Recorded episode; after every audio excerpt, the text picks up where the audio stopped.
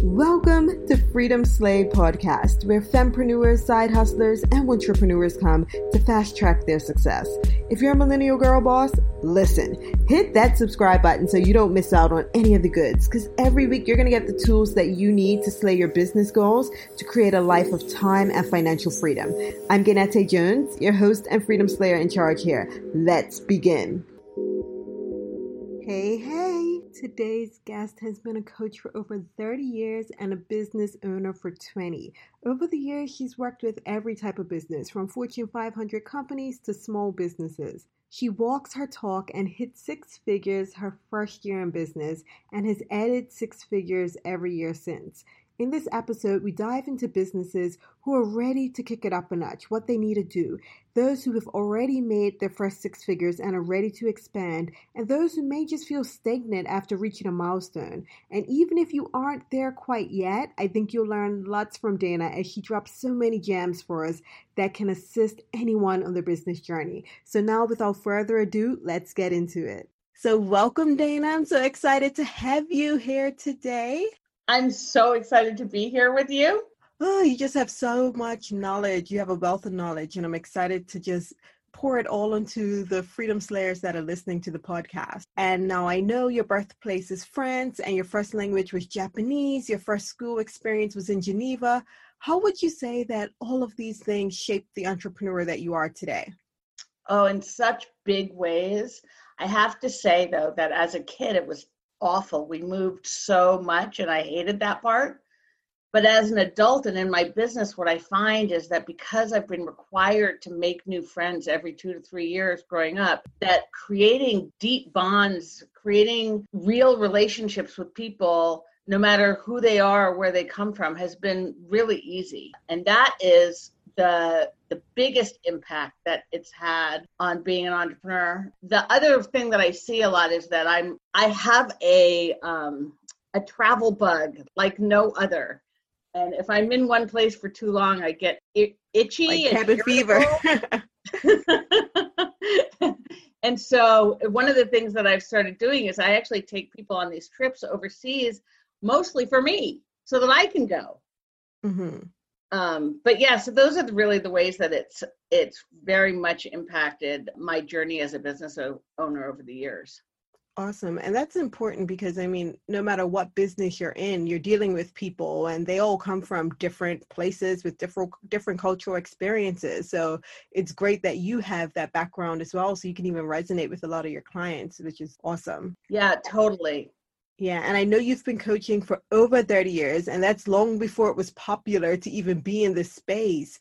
And you've done what so many have considered, or consider, I should say, as goals, and that you made six figures in your very first year of business, and you've added six figures every year since then. And that's impressive. What would you say contributed most to the immediate success of your business? I love that you say immediate success because nothing is an overnight success, right? Mm-hmm. Uh, so while I have been coaching for 30 years, I wasn't in the business of coaching until seven years ago. Previously, I've owned a variety of different businesses where I use coaching as a tool. And because I've been in business for so long, before I started my own business, there was so much that I already knew and so much failure that I've already had. And not that I haven't had failure since I started my business, but you know, it was an accumulation of 20 years of doing business that got me there. 15 years of of really focused sales practice. All all this stuff. So when people say, you know, I'm definitely not an entrepreneur that goes out around and says, "Oh yeah, I made six figures in my first year of business and everybody else should you know i can do that for you too that's just not where i stand mm-hmm.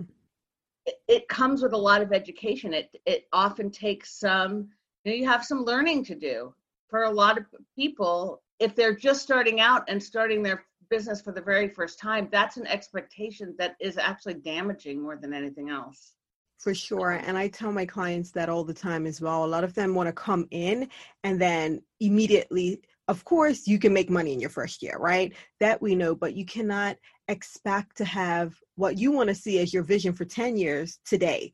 You know, it's going to take time. It's going to require you to not just have lessons, but to learn from those lessons, take them in and repurpose them to help you become a better business owner. So I love that you broke down, yeah, in my first year of business, I made the six figures. However, it was so many years prior to that of learning that I applied to that business. And also highlighting the importance of failure is great. I remember Will Smith, I believe it was, had a whole video on failure and how each failure, basically you fail upwards. Each failure is helping you get closer to that desired place. Like it's like it's a stepping stone for the next. So it's an important lesson that people need to learn when they come into the game as an entrepreneur that one failure is inevitable and it's the way you're looking at that failure, but also understand that it's going to take some time to get to that place where you want to be if you're just getting into the game and that's fine as well. It's the journey at the end of the day that makes you the best entrepreneur you could be anyway. So i really do love that you highlighted that. And i yeah know- absolutely. And you know I, I also just want to say in the seven years that i have been in business you know for the first three and four yes i was doubling you know adding a hundred thousand or six figures close to every year but everybody lives on a roller coaster. And two and a half years ago, my roller coaster headed way, way, way down.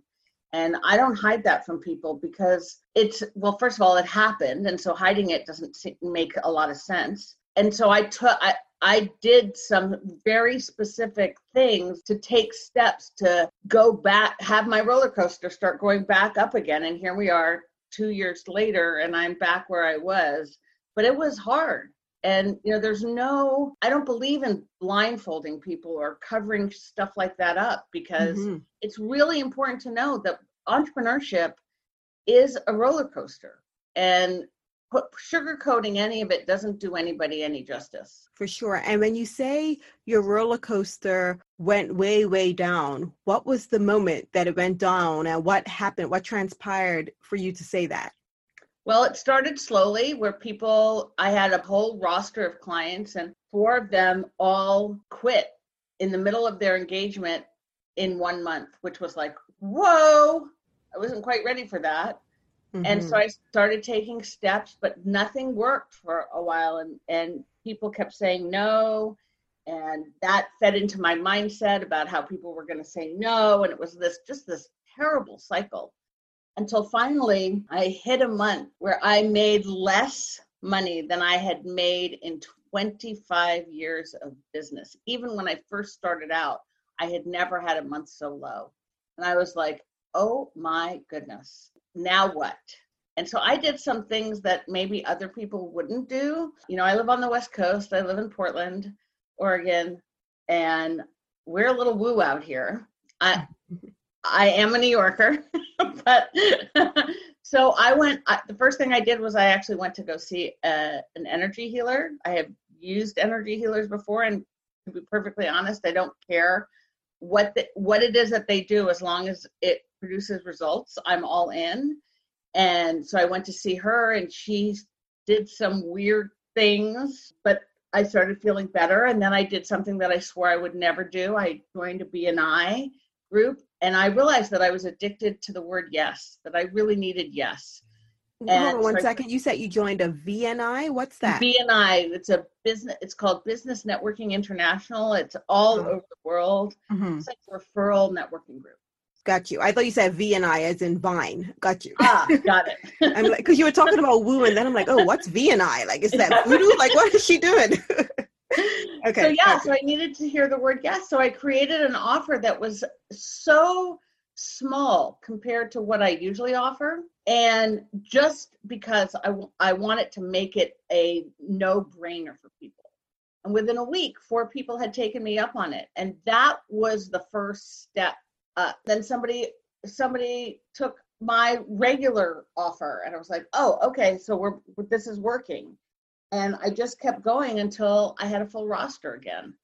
Um, mm. So it was really a combination both of of nuts and bolts business decisions coupled with recognition that where my head was at was contributing to the problem and that I really needed to impact the thoughts in my head if I was going to impact the my revenue.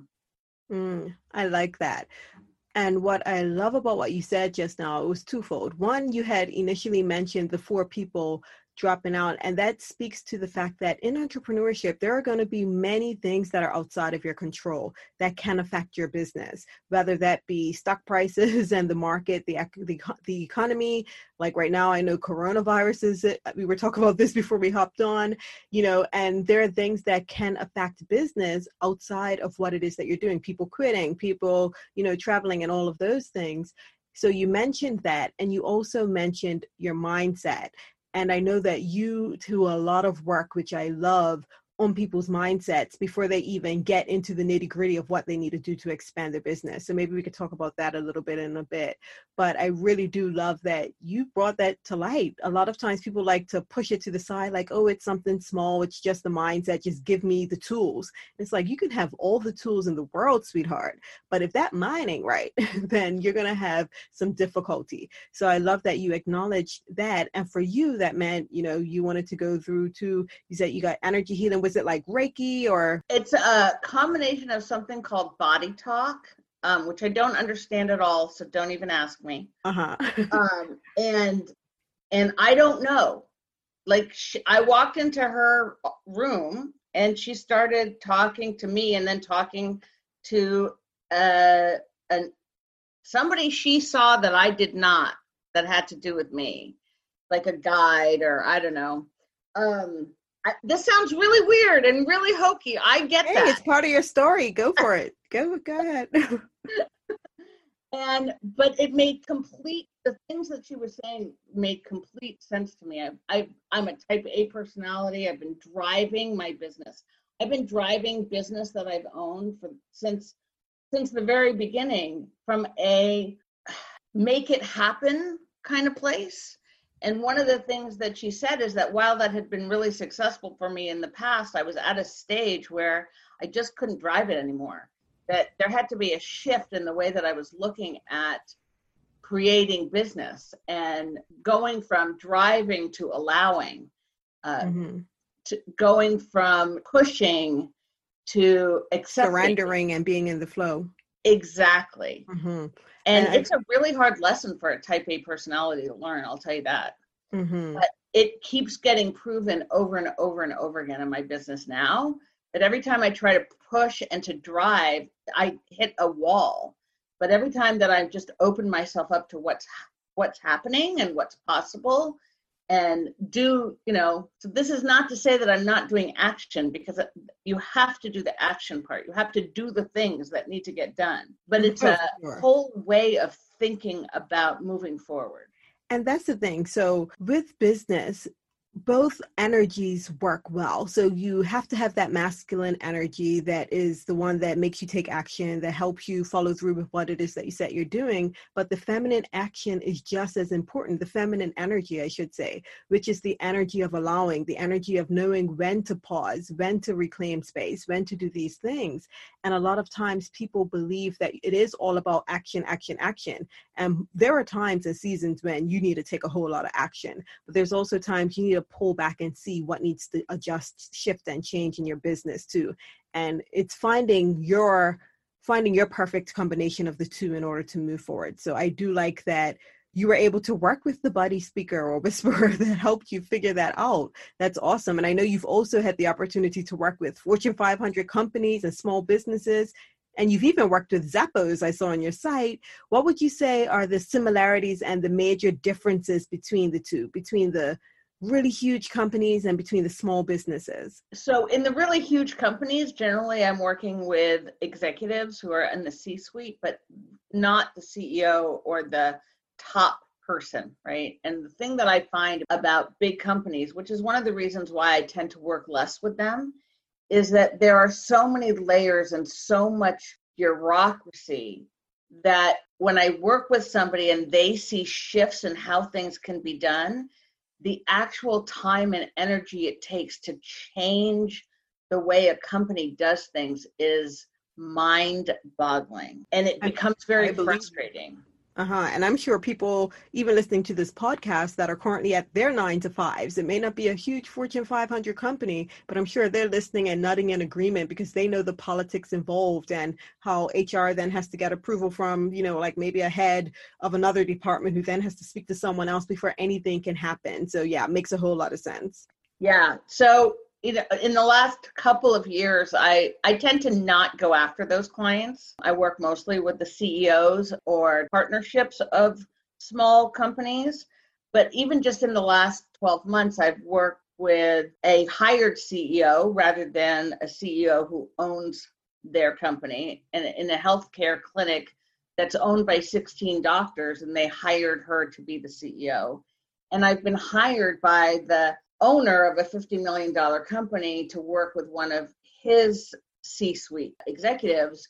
And while they were great, and, and those two people saw real results in the way they worked, in their leadership skills, in their ability to see what was coming and be proactive instead of reactive, it was far it's far less satisfying for me than working with owner CEO and being able to really impact change quickly. As soon as they see oh if we did it this way it would be so much more efficient or we would we would increase our revenue by so much if we just did this or I'll get my time back if we put in this procedure. That's so much more satisfying. And I love that you are able to decide that because you are a full time entrepreneur. You know, you don't have to depend on the Fortune 500s if your passion and your love is around working with the smaller businesses. And like you said, you get that immediate satisfaction because they are able to make a bigger impact right away because they have that not even just the ability to do it within their smaller company, but also because they have more passion because it's their company. You know, like you said, it's not just a random person on a board or something like that that's driving a driving not just force. a job, right? It, there we go. Even better. Yeah. Yeah. And I know it's people. Not just a job. Exactly. It's like when you when you're dealing with the owner of a company, it's everything. We'll be back after a quick break. Money is all around us, and we think about it more than almost every other aspect of our lives. But how can we make more of it, and what's our drive for building wealth beyond just the numbers in our bank account? Join us on the Make More podcast as our host, Matt Heslin, brings to you a dynamic lineup of experts in the world of investing, business, health, and beyond. Together, they unpack the secrets to not just surviving, but thriving in today's economy. It's about more than just wealth. It's about crafting life experiences, seizing opportunities, and building a legacy. Subscribe now to the Make More with Matt Heslin podcast and join us every week for new expert insights and inspiration.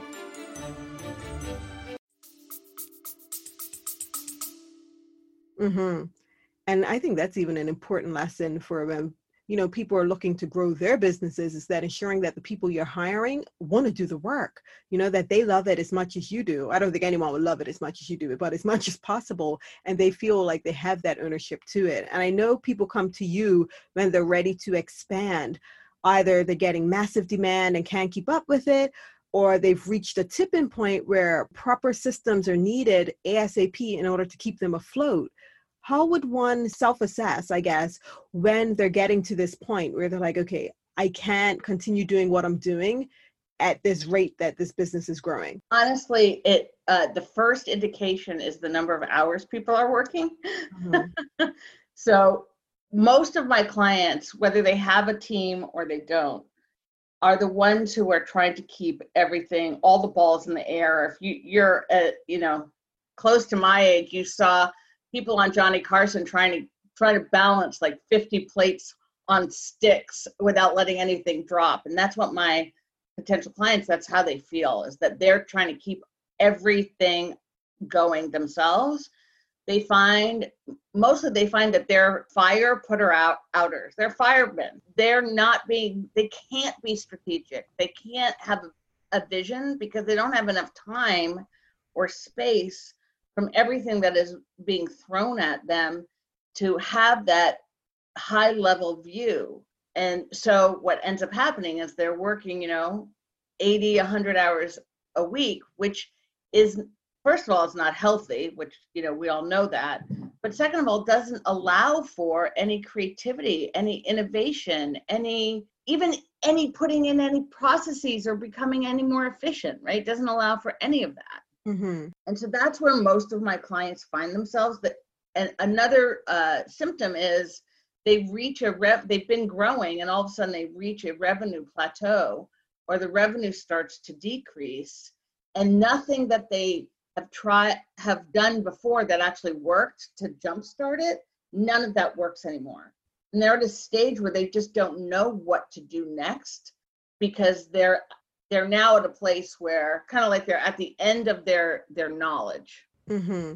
so how does one let's say someone's at that place where they have reached that plateau like you said they're at this plateau or they're seeing the decrease. And i know one of the things that a lot of people recommend is hiring ensuring that you're hiring obviously not just randomly but the right people for the right jobs.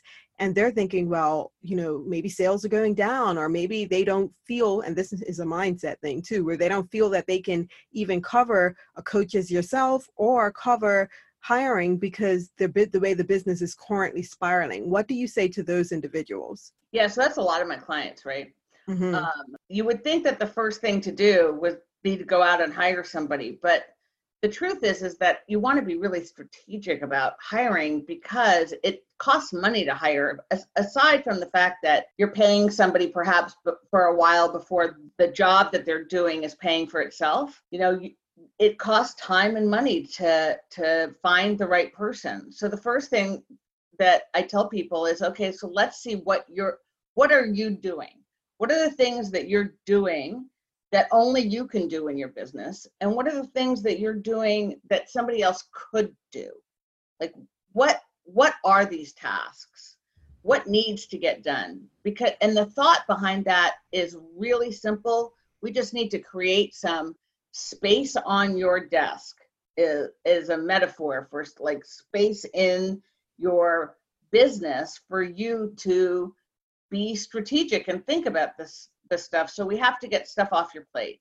Mm-hmm. but we want to make sure that we're getting the right stuff off your plate. So that first i have them do that and then we look at the things that they're doing that somebody else could be doing and batch it into job descriptions and figure out you know are we hiring the person who is going to be the cheapest? Like what job description is the cheapest? Or are we hiring the person that is going to take the jobs that you hate the most off your plate? Maybe those aren't both the same person right? We're not going to hire everybody at the same time. Where are we going to start? Mm-hmm. and then mm-hmm. we go through a whole okay here's the best ways to hire. Here's how to think about who it is can do the job. You know so often business owners are like i need a mini me. So that is such a misguided idea simply because you don't want somebody else like you in your business. You want somebody who complements you. Exactly. Who has skills that are different from yours. Exactly. The, the things that you're doing that somebody else should be doing better than you are doing it. Mm-hmm. And the smartest business owners hire really smart people around them. And I know there are some type A personalities who may be listening to this, like, well, no one can do what I can do. And just to give those of you who are listening an idea of what she's talking about when she's saying, what is it that only you can do? Like, for instance, with this podcast, it's my podcast. It's my voice. No one else has my voice. No one else can talk to you the way i'm going to talk to you. So this is something that's for me right? But there are things that i would do on a daily basis that maybe i don't have to. Maybe that's checking email. Maybe that's responding to someone on my website or whatever it is. There are things that are happening in your business that while you may feel like you're the best person to deal with it it's not something you have to do. And it's not going to make a whole big piss of a difference if someone else is doing it for you. So it's getting really clear on those things. So thank you for clarifying that, Dana. And what should someone who, let's say they've made their first six figures, what should they be doing or focusing on next to ensure the success of their business? They want to make sure that they they are taking steps to have a team. Like the, I always tell people, the first thing you want to outsource is your bookkeeping, but finding a really good bookkeeper is hard. Mm-hmm. But that takes stuff off your plate. But you want to keep your eye on really three parts of your business. One is sales and marketing, one is operations, and then the third is the financial part. You know, so many business owners, just like in our personal lives, oftentimes will put their head in the sand when it comes to numbers. Numbers scare us, or like we're so afraid of seeing where we don't have it that we tend not to look at it. Or in the same vein, we have a bookkeeper or an accountant and they send us our P and L or uh, balance sheet every month and we look at it, but we don't really know what we're looking for. So, getting some financial education and keeping your eye on the numbers and knowing your daily cash flow, all those things are places that you really want to keep to, to focus on as you grow because you can see where there are leaks, you can see what you need to do. So that's one place in operations, you really want to look to see okay, what are some tasks or some parts of your business that you do over and over again? So, for instance, onboarding a new client, or what do you, if you have a specific, if your if your business does as it should a very specific thing for your clients or your customers rather than making it up or doing it differently each time, how can you take what you do for them and create a process of steps of what I call a workflow so that it's automated not not automated in the case of you push a button and it just happens by itself, but automated like a standard operating procedure where every single piece of this this process gets done every time and that creates time efficiency. And then you can look to see oh well what parts of these processes can someone else on my team do or who can i hire to do some of these so i'm not doing all of them? So that creates time efficiency. And then of course sales sales sales sales sales sales business development pipeline development being out in the community doing the things that make the cash register ring is the number one priority. And the second priority is delivering top quality work because it's that that creates your reputation and your reputation in in the end all you have is all you've got. That drives referrals. It will drive people coming to you when they're checking you out online for credibility. But it can't come before delivery can't come before focusing on on your pipeline and sales does that make sense for sure. And I'm nodding my head the whole time. I had the mic on silent, but I'm nodding my head the whole time you're talking, like, yes, yes, yes. That's actually things we cover in my Cubicle Ditch Academy. We get into ensuring that you know the pipeline's solid and how to ensure that you're making it easy for yourself to follow up and ensure that there is a constant flow of sales coming to you and your business but we also talk about knowing your numbers that is so important now where would you suggest someone even go? Because i heard you mention you know get a handle on it like do you say go back to school or is there a specific resource that you send clients to that aren't trying to get an accreditation in knowing their numbers but they want to know the basics? Is it a book you recommend? Like what is it that where do you send them?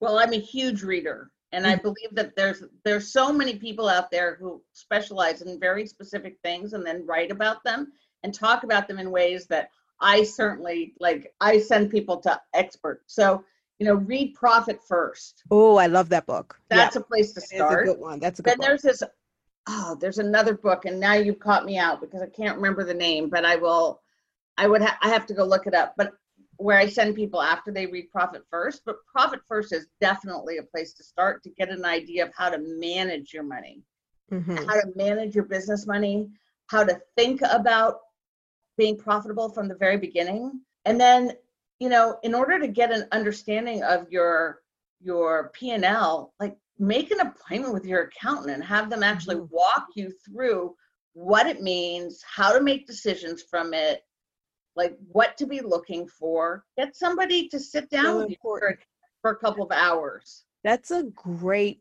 point and not like the accountant you are hiring someone to do something for you and it's important that you're able to read what it is they provide you with right? So even if you decide that you two aren't the best fit and you work with another accountant there should have been something you learned from that individual that helps you become an even better business owner going forward.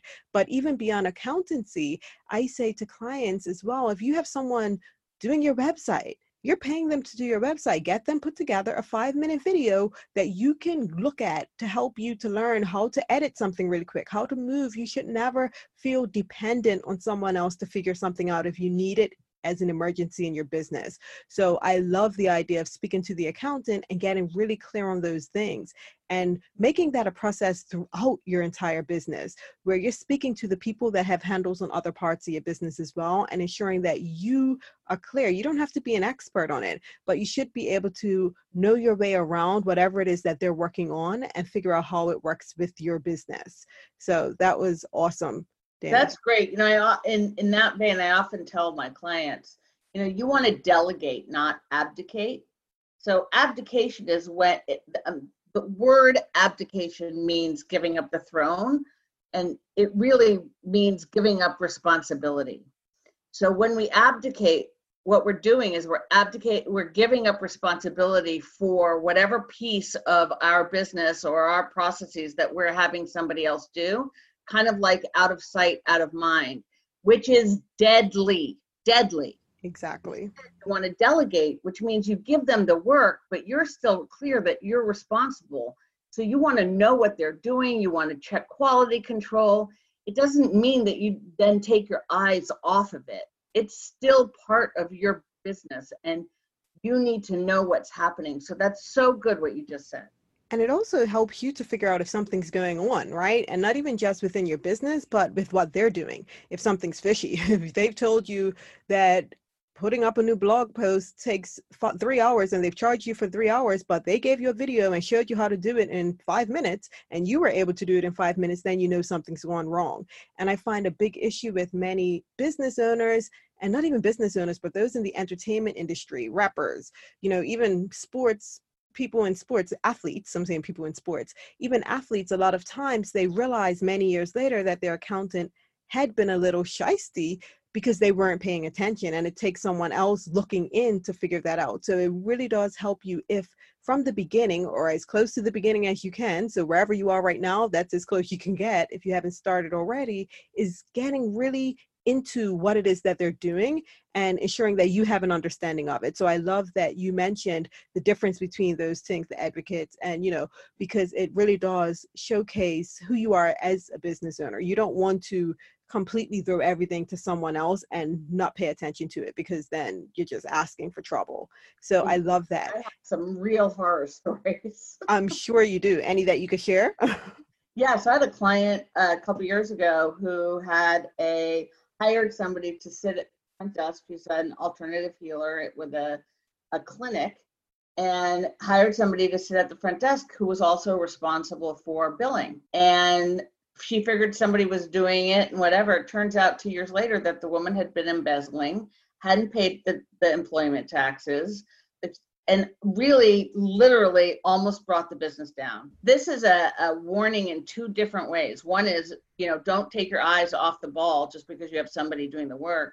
And second, when you hire somebody, you need to google them like do your research mm-hmm. get references ask five minutes on the wise computer. beyond her years mm-hmm. yes five minutes on the computer would have brought up all sorts of things that would all sorts of red flags about this person that mm-hmm. if she had spent five minutes doing it would have saved her over a hundred thousand dollars. And this reminds me uh, that part of the story reminds me of something with my dad and he's not an entrepreneur. He was working for someone else who was an entrepreneur so it was a smaller business and each paycheck they were taking out money for insurance etc etc and when he was sick he realized that although thousands and thousands and thousands were taken out for insurance the person was never paying that insurance. So even as I know a lot of you listening are side hustlers and you're working full time and you're doing something on the side, ensure there's nothing shisty happening with your day job either, because that's what helps make you a better business owner. Like Dana said, she was working for someone else in the business, you know, doing coaching and stuff before, before she had her own business. And through that, she learned. So call up the insurance agency, call up the pension places. Like I tell my clients all the time as well, before you leave your job or even soon as you think about eventually wanting to leave, you need to figure out your numbers. How much will you be paying in insurance? Call the insurance agency. And while you're calling them, make sure that your name's already there for whatever you're currently insured under. Like getting really clear on where you stand and how things work before you even get to that place makes it so much easier for you. So, yeah, love story time. So that's awesome. so yeah, so many entrepreneurs think that having a day job or a job of any sort is some sort of failure when it comes to being an, an a business owner. And I often say to people, you know, never quit your day job until you're making some money with your with your business. Enough enough money with your business to cover your expenses. Oh and yeah, so, I did a whole podcast on that. Right. not a failure to be running your business and realize that you need to go get a job so that you're not desperate for money because desperation smells. It does. and people feel can, it. Oh my goodness, that's exactly what I love talking about. And people can tell when you're desperate for money. And, you know, the energy, the vibes are just different. And even beyond that, working on a side hustle. So if you work full time and you're doing your business on the side, it also helps you to be more efficient because you're realizing what are the pertinent things that you need to be doing that actually move the needle in your business. So it helps you to be a stronger business owner as well. And I know we've been talking, I heard you mention a bunch of times about systems. For those who aren't sure, can you describe what is a system? And which ones are needed in order to create a sustainable, stable business? Yeah, so I don't know what other people call systems. I just know what I call systems. So systems are ways of doing things so you do something the same way every single time and they they make doing whatever you have the system for more efficient. So it frees up time, it frees up money. So when you ask what kinds of systems, so one of the basic systems that I have people use uh, do in their businesses is a workflow from the moment that a client says or customer says yes all the way till whenever they stop being a customer but past the thank you note phase and on to then a touch system that goes out into perpetuity. So that workflow is a is a really long timeline that gets broken up in very specific parts. So the time from introduction to perhaps when a, a client says yes, or the time from when a client says yes to you doing onboarding of a client, and then the time from when a project starts to when the project is over and then what happens when a project is over? To when they're you know do they take, go on to a retainer? Do they become a referral partner? You know it depends on your business. There's so many different things. So that's a, a, a life of client system. Other systems are simple as your filing system as simple as your time management planning mm-hmm. that you do on a on a regular basis I have my clients either do it Fridays before they turn off their computers or Sunday night for 20 minutes and they look at the two weeks coming up, the one right in front of them and the one the one after that. And they're looking for very specific things in their schedule, both to, to make sure that they know what's happening and to plan working on projects that are outside the scope of daily work inside their business. So there's so many different kinds of systems. There's all sorts of technological systems, email, managers like MailChimp or ActiveCampaign or ConvertKit. You know what? Those are systems too. I mean, there's systems for everything.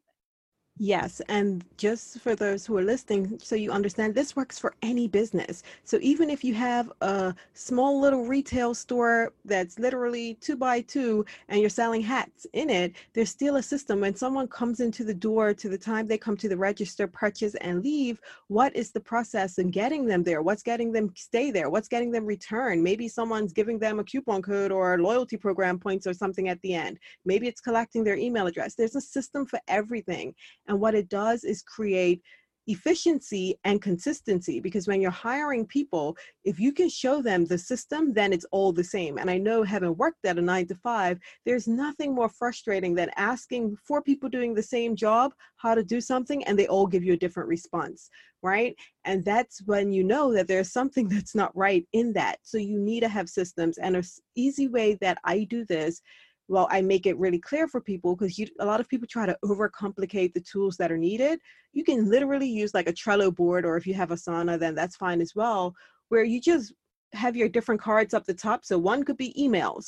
So if you say, okay, on Tuesdays at this time, I check emails. Emails that ask this question, put it in this folder. Emails that are about this, I respond to it this way. Like you can put all of these systems in there. So if someone is coming on board and taking over your emails, they can have access to that file, that folder, and easily see what processes happen. So the people that are sending you messages don't even feel the shift because it's the same things you've been doing. So it creates that consistency and continues to build that trust with your client. So I love that. And one thing I really love about you, Dana, is that you are known to bend the rules. And I love a rule breaker in business. So what does this often look like with your clients? It's really funny. I've been thinking about about that a little bit right at this time because as we said we were talking about coronavirus so one of the rules that i consistently have my clients break is sending email newsletters talk on it. I stopped. I was doing it for two and a half years straight yep. every Sunday at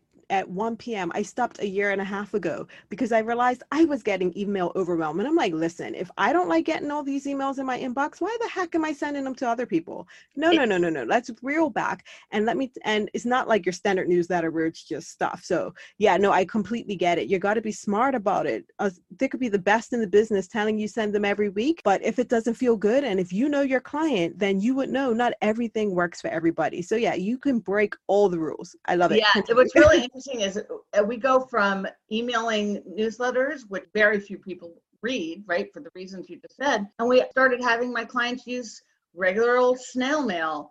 You know, you you send it rather than sending things every week, you send things maybe once a month or once every two months, but they're come in a be- in a colored envelope that is correlated with the brand of your business and and it's personalized, it's personally addressed and I will tell you that they get opened and people actually reach out. They love getting mail. It it ups my clients' referral rates like nobody's business. And every single time they send something out, they get at least one client out of it. Love it. Love, love, love it. And that goes to tell you that you don't have to listen to people when they tell you what works and what doesn't, right? Because at one point it was the snail mail that was getting ridiculously full with junk mail, but now the tides have changed where your inbox has become that place with all the junk mail. So it's asking yourself what works best for your client. So if you have an email list, like for me, I have an email list, um, email lists, I should say, I have multiple of thousands and thousands of people. Of course, I'm not going to stop and send letters individually. However, if you have a VIP client or you have a a particular product that you know specific people are interested in, then that's a way you can step outside the box and think about or start to think about what it is that you can do differently that others aren't. Don't be afraid to break the rules. Love it. So now let's talk about your life that life that you've been able to create. You travel internationally for, I believe it's eight weeks out of the year, and I'm sure you domestic travel around the US, that would add even more because I met with you just, oh man, it's been like three weeks now, hasn't it, Dana, since we saw? Jeez. So yeah, so I know you travel around the US as well. We're actually in the same mastermind. That's how I know Dana. How have you been able to create this time freedom for yourself while also running a service based business that you're the face of? I'm going to start this with saying it take, took some time, right? I mean, I when I was 27, I promised that I would never work for anybody else ever again, and I haven't. But those first five to, to seven years, I ended up getting married and having children and moving across the country. And then it's taken all this time to get to a point where, you know, I get to have the life that I want. And so I work with my clients three days a week. That's it, Monday through Wednesdays from eight, nine in the morning till about one or two in the afternoon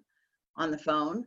And then Thursdays and Fridays are always my time. So either they are working in the office, they're having coffee, networking, happy hour, or traveling, which is something that I really, really love to do. We have, my husband and I have a sprinter van camper. Yes, we are West Coasters. We're a little woo, a little hippie. Um, so we travel, you know, six to eight weeks in the summer because my husband works on the school schedule. He's not a teacher, but he is his work is associated with school. So in the summer he has a lot more freedom. So we do that. And oftentimes in Canada, because we love Canada, we'll go to Mexico. We, you know, wherever we can go is always on our list. And then I travel, I speak and I travel to conferences. It's often where I meet clients. It's often where I meet connections that end up being collaborators. Um, and as I said, if I don't travel, I get really itchy, which is kind of weird right now because I just canceled three trips. And I have a trip scheduled in, in October to take some of my clients to Portugal. And we were actually discussing canceling that this morning. So it's just the times that we live in. I'm not sure what we're going to do this summer to appease my travel bug. But you know, I believe that a business should support you in having the life that you want rather than being a slave to your business or being run over like a train like a with by a freight train and so everything that i do with my business owners and i want to be clear here that not everybody that i work with is committed to traveling that might not be their thing that's my thing Oh goodness, I can't imagine anybody that that's not their thing. I don't know if we could be friends. Right? Well, there are people who want, who want, the time to be able to spend with their kids, right? Or their their partner, or maybe they have a a climbing mountain fetish. I don't know. Mountains require travel. and so we make sure my what I feel like my job is to make sure that they get to have the life that they want, that they started their business for in the first place. Oh, I and like part that. of that is is being able to manage your hours and your schedule and your time so that you do feel like you have a full life and you're not waiting for retirement where honestly all so often people retire and then get sick or yeah. find that they aren't capable their bodies are just not capable of doing some things that they want to do. They put it all about to their life waiting. and then at retirement they're not in their best of health and things like that so they've let the best years go by trying to wait for retirement. So yeah i love that i agree with that wholeheartedly. Live your life. Live your life for sure. And have you even noticed the difference? Because I know you work with those who have, you know, they've made their first six figures and that, and then I know you've worked with seven and eight and nine and 10 figure business owners as well. You know, have you noticed the difference between, let's say, someone who is struggling to keep up at the six figure mark and someone who has a healthy eight figure business, a small business? Like, what's the difference in mindset between the two? That's so interesting. So, people who have who are established and are ha- have passed the six figure mark, but just a little bit, what they realize is that six figures, first of all, is never enough. Like it just the helps get your business running. Um, but it is the first real milestone. And what they ha- their mind, what's missing for them is this fundamental knowledge that working more doesn't mean making more money. And oh, actually, yeah. it is the opposite of that. Oh, for sure. When I started working yeah, I agree. When I started working less, I started making more. It's just exactly. about working smarter for sure. Exactly. So less hours frees up your brain in ways that it can't be freed up if you're working working working working all the time there's no creativity that your brain can have can have because it's so consumed with just the routine of the day so the le- less you work in that case you find that your income goes up What's really interesting about seven and eight figure business owners is that they've already figured that out. But where they're at is so what, well, what do I do with my time? I don't know what to do with my time. I've been totally consumed with working for so long. And now my business, for many of them, their businesses are running by themselves. they don't need them anymore. Right. So they're not, they're not essential to business growth. And so the question for them always is, well, should I continue to put energy in expanding my business? Like, what do I do next? And it's a completely different conversation. I love that. So it's the mindset thing and then dealing with the change and the shift in the way their business is now running that becomes the new challenge. Well, I can promise all of you that are listening to this podcast, when I make my eight figures, I will not be worried about the time I'm not working on the business. I can promise you that would not be a worry of mine. I remember when we were at our mastermind and I was talking to you about like world domination because I forget what the question was. This was like during one of the icebreaker times. And we were talking, I think one of the questions was, where do you want to be or what's your biggest vision for like the next 10 years or something? And you were really satisfied with what you're currently doing and you love it and you're successful at it. This is it for you. So, what do you love most about what it is that you do? Oh, Wow, that's such a good question. Um, so I work only one-on-one with my clients and I at the most I I only have 10 clients at any one time. I just turned 60 so to give you a little bit of of background and you know, at one time, as I said, I was really type A, hungry, and wanted to make a million dollars. And now I'm really clear that I don't need to make a million dollars to be happy. And the question that I often pose to my clients, that I posed to myself, I don't know, about 10 years ago, was what is enough? And enough for me, it, it allows me to happily pay my bills and do the things that I want to do in life and save money for retirement because eventually I will. I never thought I would want to, but you know, that's changing. And so the thing that I love best about what I do, there's two things I love. One is I do all my coaching on the phone and I love love it when I can feel, I can actually feel the synapses going on in my clients when they're like, "Oh my god." And they see how how this one little thing, this one little shift or this one little reframe of the way they've been thinking about a challenge gives them like a whole nother set of possibilities and then they go off and do that that oh my god i love that when that happens i always get off the phone thinking i got way more out of our call than they did because i'm so pumped um, and then the other thing i do with my clients is they come all my clients come to portland for two days and in a small little group setting with three to four of my other clients and we work together kind of like a hot seat but we do some other things as well and it it's in that intimate connection, face to face connection. There's just something so satisfying about creating those relationships. And as, as proof of that, you know, I have clients that have worked with me for four to five years, just re- every single week, over and over and over again. And that, some, that many, I would probably say most of my clients end up becoming lifelong friends, whether they work with me or not past our engagement because that is relationship and connection is what's really really important to me really feeds my soul and so that's how i work with my clients and i love that. I mean i have friends real friends who live all over the world just from talking to them once a week I love that. And what that says, though, is that you pick amazing clients, right? You know who are the right fits for your business because not everyone is for you, right? And if you were taking just any and everyone as a client, well, for you, you don't even have that option because you're taking on the 15 at a time. But if you were, you may not even get that same satisfaction. It's because you're really great at sussing out who are great fits for you, too. And I think that's something you do awesomely. And I know you said, you know, you realized you don't need millions of dollars, and some people don't, right?